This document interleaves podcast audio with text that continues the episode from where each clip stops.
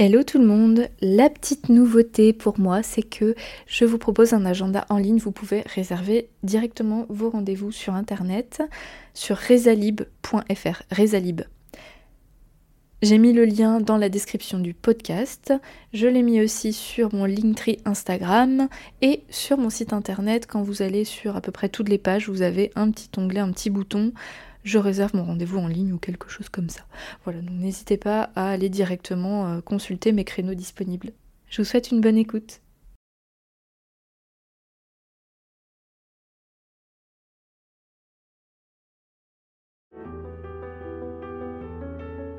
Vous écoutez Un temps pour naître, le podcast qui parle de la maternité vue de l'intérieur. Je suis Edwige Caloc, accompagnante en périnatalité à Vannes, en Bretagne, et en visio.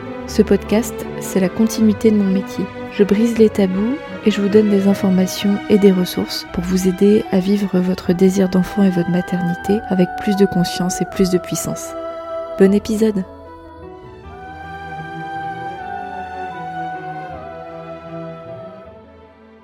Bonjour à toutes et à tous et bienvenue dans ce nouvel épisode du podcast Un temps pour naître qui est l'épisode 106. Aujourd'hui, nous allons parler du postpartum. Le postpartum, c'est donc cette période post-accouchement, littéralement, qui est cette période de vie où les femmes, les couples vivent une transition très particulière et je trouvais vraiment important d'échanger avec vous à ce sujet aujourd'hui parce que ma dernière fille a eu trois ans et je me rends compte que je suis en train de franchir un cap où je quitte. Alors je sais pas si je peux dire que je quitte le postpartum totalement, s'il n'y euh, a pas un avant et un après, quoi, mais on ouvre vers une nouvelle énergie où elle va à l'école, elle parle de mieux en mieux, elle ne met plus de couches, enfin voilà, il y a quand même des étapes où euh, c'est devenu euh, un autre être humain qu'un bébé, et avec la réalité quotidienne qui va avec. Et du coup, je tire le son, je prends du recul. Et donc c'est un podcast à la fois en tant que professionnel, mais aussi en tant que femme qui a des enfants. Et il y a pas mal de leçons que je retire, de messages qui apparaissent à l'intérieur de moi après. Après le rouleau, après le rush de, ces périodes-là, parce que j'ai trois enfants. Et je trouvais intéressant de vous faire part de cette, je sais pas si on peut parler de sagesse, mais de cette forme de recul pour peut-être vous permettre d'anticiper certaines choses, d'avoir un regard différent. Au moment où je vous parle, je ne sais pas exactement comment je vais intituler cet épisode. Certainement pourquoi un postpartum se prépare. Enfin bref, vous avez la réponse si vous m'écoutez de toute façon sur mon choix ultime. Mais ce dont je me rends vraiment compte, c'est que à travers les époques, les femmes et les familles ne vivent pas cette période du postpartum de la même façon. C'est-à-dire que moi qui suis née en 1990, j'ai un enjeu qui n'est pas du tout le même que celui de ma mère qui euh, a 20 ans de plus que moi, donc c'est une jeune maman, qui elle-même n'avait pas la même réalité que sa maman, parce que on atteint des niveaux de conscience différents et on a des priorités qui évoluent. Et à chaque époque, on essaye de tirer le son des erreurs, des manquements du passé pour tenter de faire différemment pour se sentir mieux, pour faire mieux pour soi, pour euh, nos enfants. Je pense que je me trompe pas si je dis que votre maman, elle s'est épuisée. Je suis presque sûre que c'est le cas d'à peu près tout le monde qui va m'écouter dans cet épisode. Déjà, le mot postpartum, il est hyper récent. Poser cette définition sur un temps donné, mettre des mots, donner une existence de cette période, c'est déjà nouveau. C'est-à-dire que quand je me souviens des femmes euh, qui, était ma mère, et puis bah, son entourage, ses copines, ses voisines, euh, sa sœur, etc. C'était pas un sujet de discussion. Tu accouches, et bah t'assumes. Tu fais des enfants, tu assumes. Et avec toute la réalité que c'était dans ces années 80, 90, où t'es censé travailler tout de même, les hommes étaient globalement moins présents à la maison que leur place aujourd'hui, même si c'est très personne dépendant, ça dépend des personnes, des familles, des cultures, etc. Le schéma familial a tout de même évolué et les femmes qui étaient mamans il y a 20 ans, 30 ans ou plus se retrouvent avec des problématiques qui vont être sur le court terme mais aussi sur le long terme. il y a la relation avec soi-même, la relation avec son enfant, les troubles physiques, par exemple la rééducation du périnée. Aujourd'hui, on en entend plus parler, mais à l'époque de ma maman, je pas sûre qu'elle ait fait la sienne d'ailleurs. Et donc ça a des conséquences à la fois physiques et bien sûr émotionnelles. Ce postpartum, ce post-accouchement, c'est une grosse transmutation, c'est une grosse remise en question de l'être. Le corps a fait quand même un truc de dingue, il a porté la vie, il a donné la vie, et donc évidemment, il a besoin de repos, de récupération. On peut prendre l'image du sportif. Est-ce que ça viendrait à l'idée d'un grand marathonien, dès le lendemain de sa course où il a tout donné, d'aller faire euh, les courses, d'accueillir du monde chez lui comme si de rien n'était Absolument pas. Il a besoin d'une récupération physique et puis aussi parfois mentale. Là, on parle de donner la vie, et quand on donne la vie, on a un autre être humain à s'occuper. Donc peu de temps pour penser à soi, de fait, hein, c'est mathématique, parce que cet être humain, il est absolument dépendant. On fait partie des espèces de mammifères où nos bébés, ils ont besoin d'être portés, ils ont besoin d'être changés, d'être nourris, d'être rassurés, etc.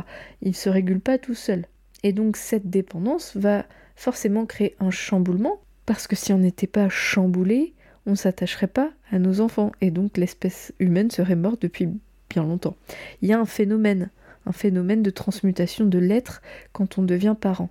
Et les IRM cérébrales ont démontré que le cerveau d'une femme évolue en moyenne à 8%, donc c'est quand même assez important. On n'est pas une autre personne, mais on évolue. Il y a des sphères qui involuent et d'autres qui prennent plus de place. Celle qui va en pâtir le plus, c'est la sphère mémoire. Et les sphères qui vont s'ouvrir, d'autant plus, vont être la sphère de l'empathie et du lien d'attachement. On va aussi développer des capacités à aller plus vite, à aller plus vite à l'essentiel, en fait, à l'abattement, à l'abattage pardon, des tâches. Euh, donc tout ça, c'est un beau rouage, c'est-à-dire que la mémoire, elle va être plus sélective parce que nos vies aujourd'hui en 2022, elles sont ultra remplies, on a beaucoup de charge mentale, on a aujourd'hui tout le côté numérique qui nous rapporte énormément d'informations, et on doit être partout, on doit tout réussir bah, ça crée une énorme charge et en fait le cerveau n'est pas programmé pour avoir toute cette charge et donc l'arrivée d'un enfant fait que le cerveau naturellement va clamper des choses qu'il ne juge pas essentielles pour pouvoir se dédier à l'arrivée de cet enfant-là et subvenir à ses besoins. Il a également été démontré du côté masculin que le cerveau de l'homme qui devient papa va aussi évoluer à mesure qu'il s'investit. Et je suis certaine, même si ça je n'ai pas de preuves scientifiques, que chez les couples, par exemple homosexuels, les couples de femmes qui accueillent un enfant, pour la femme qui n'a pas porté l'enfant, je suis certaine que son investissement va aussi faire cette transmutation parce qu'elle est chimique, elle est hormonale. Elle est favorisée par le fait de s'occuper de cet enfant-là. Pareil pour des parents qui vont adopter un nouveau-né, eh bien il y a un phénomène d'évolution de l'être. Bien sûr, c'est renforcé quand on a créé et porté cet enfant-là, parce que notre chimie corporelle complète s'est adaptée dès l'embryogénèse, c'est-à-dire dès la formation de cet embryon. Le corps s'est adapté, les organes digestifs ont tous fait de la place pour laisser l'utérus prendre son expansion. Notre système circulatoire, respiratoire, lymphatique, notre système immunitaire aussi, bien sûr, ont évolué énormément pour pouvoir laisser la place à cet enfant-là et le nourrir. Donc tout ça, c'est pas gratuit. Voilà, c'est ça vraiment le message que j'ai besoin de vous faire passer, c'est pas gratuit.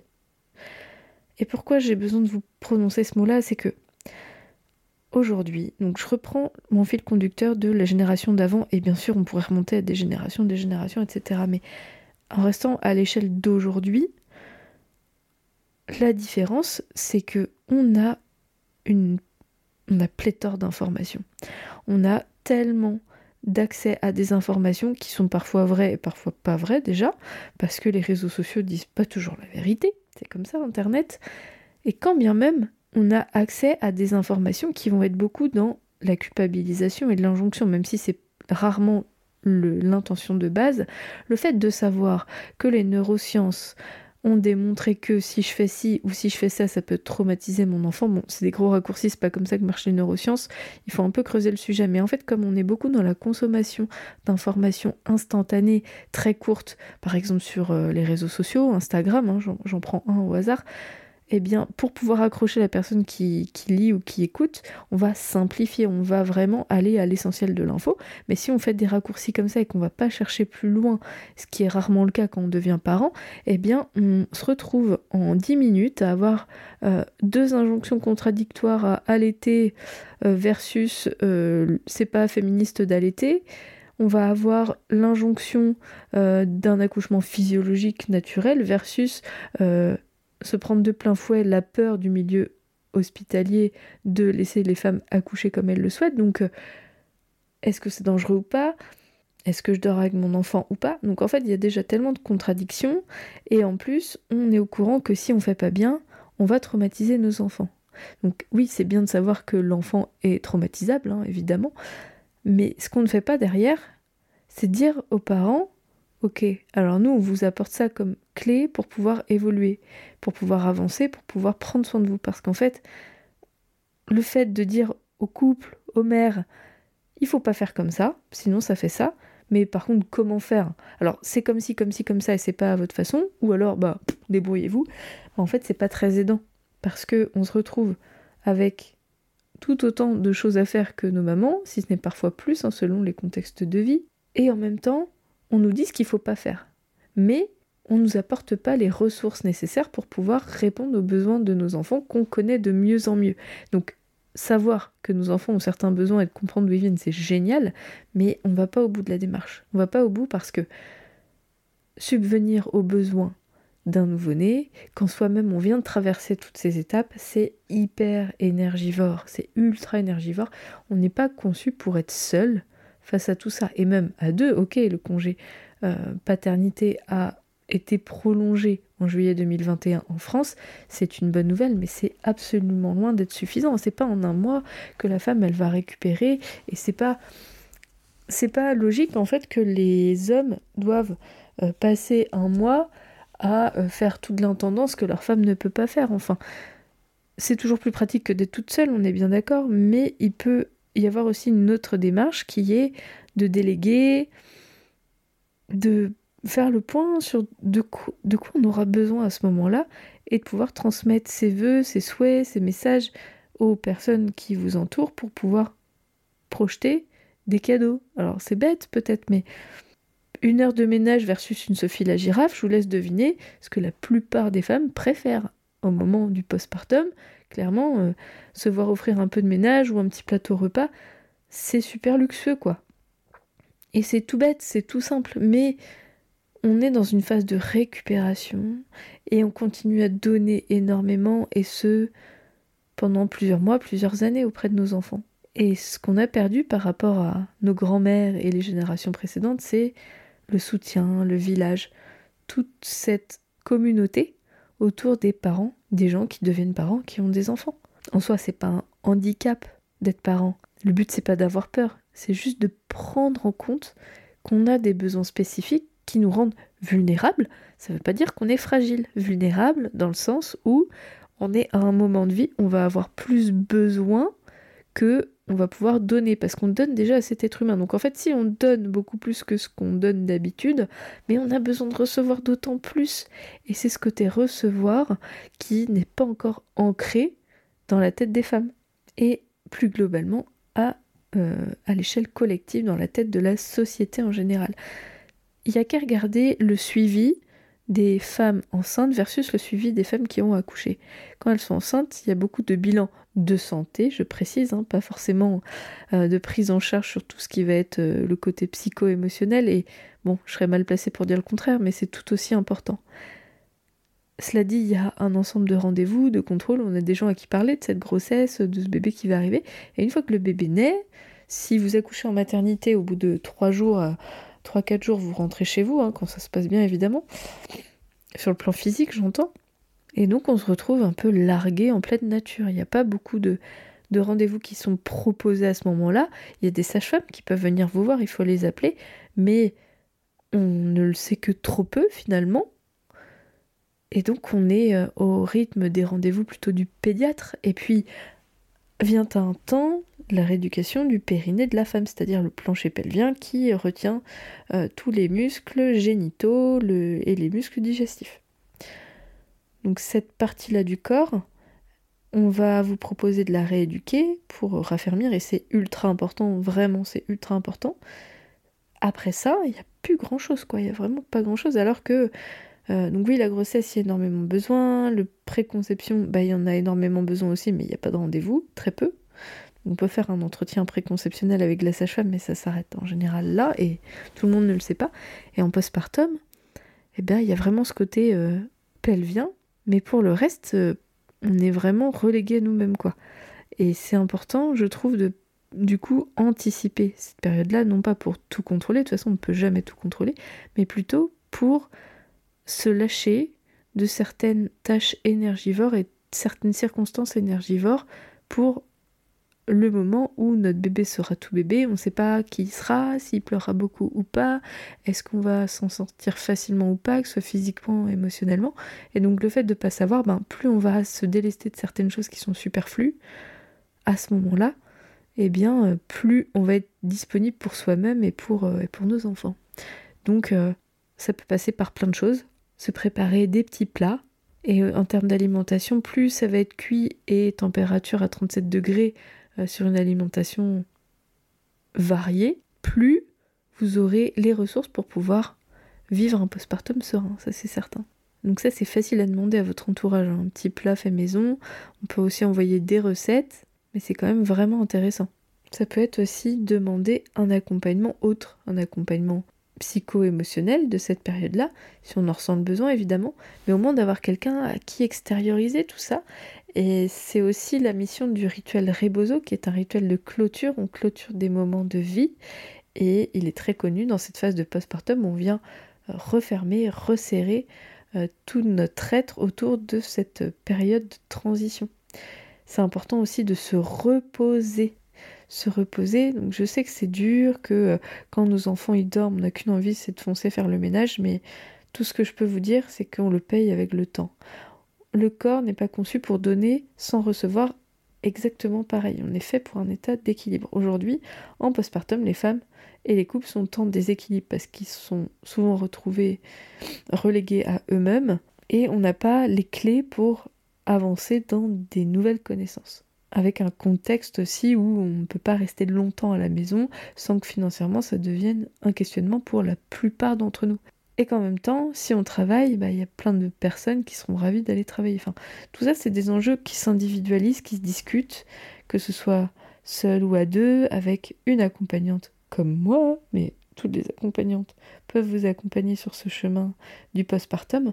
Et moi, je trouve vraiment intéressant d'en parler en amont. Donc, dans mes accompagnements, quand je fais un accompagnement sur la durée, je demande toujours à voir le compagnon de cette femme qui attend un bébé ou la compagne pour qu'on puisse échanger sur euh, qu'est-ce que j'attends, qu'est-ce que j'imagine, qu'est-ce que c'est que le postpartum, de quoi tu auras besoin, de quoi j'aurai besoin, comment je peux faire aussi des outils concrets pour soutenir euh, cette période post-accouchement.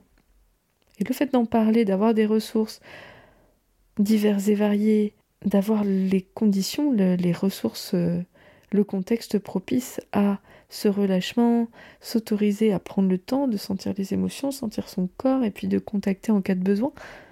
Non seulement ça favorise le lien avec soi-même, ça nous permet d'entre guillemets capitaliser sur notre santé de l'avenir, mais aussi sur tout de suite. Donc c'est un pari gagné pour tout le temps si on se prépare. Et c'est aussi beaucoup de tensions évitées dans le couple, c'est beaucoup de tensions avec soi-même, avec l'enfant, parce qu'un enfant qui pleure, on ne sait pas pourquoi, ça tape sur le système de tout le monde. Donc, euh, dealer avec ça, se préparer, euh, dormir le plus possible en amont, euh, ça permet de pouvoir recharger les batteries déjà avant, parce que au moment de l'accouchement, eh bien, on perd énormément de sang, on perd de l'énergie, on a besoin d'être ressourcé, c'est aussi des soins énergétiques qu'on peut faire. Donc, dans le rebozo, on fait euh, pas mal de, choses autour de ça, mais ça peut être aussi de la réflexologie, de l'acupuncture, etc. pour euh, vous aider à recouvrer toute votre énergie, quoi. Donc après, euh, je vous invite à regarder les autres épisodes sur le postpartum. J'en ai fait plusieurs. Je suis pas la seule podcasteuse à, aborder ce sujet-là, ça c'est clair. Donc c'est un sujet qui en général est de plus en plus connu pour qui s'y intéresse, mais je trouvais intéressant de prendre un pas de recul, de vous faire part du fait qu'effectivement c'est fatigant, que quand on a envie de tout réussir, euh, que ce soit le maternage, le travail, la relation de couple, eh ben, on peut aussi se perdre. Et euh, ça existe, hein, le burn-out euh, du postpartum, le burn-out parental, euh, parce qu'on a mis tant d'énergie à faire attention à l'enfant et faire comme ci et pas faire comme ça, que bah, ça peut vite fatiguer quand en parallèle on ne prend pas assez soin de soi, tout simplement parce qu'on ne nous apprend pas. Voilà, c'est aussi simple que ça. Voilà, voilà pour le sujet du jour? Si vous êtes concerné par le postpartum ou que vous voulez le préparer, bah, faites-moi signe, je serai heureuse d'échanger avec vous, de savoir comment ça se passe pour vous, soit comment vous imaginez que ce sera ou comment bah, c'est en train de se passer. Et, euh, et puis au plaisir d'échanger et de vous partager un autre épisode la semaine prochaine. Merci pour votre écoute et votre confiance. Si vous aimez mon podcast, vous pouvez m'aider à le rendre plus visible en me mettant une note et un avis sur votre appli de podcast. Vous pouvez aussi partager auprès de vos proches qui sont concernés. Et si vous souhaitez vous aussi être accompagné sur votre chemin du désir d'enfant et de la maternité, mes séances se font au cabinet à Vannes ou à distance par visio. Envoyez-moi un message privé sur Insta ou un mail à edvige.intempournaître.fr. À bientôt!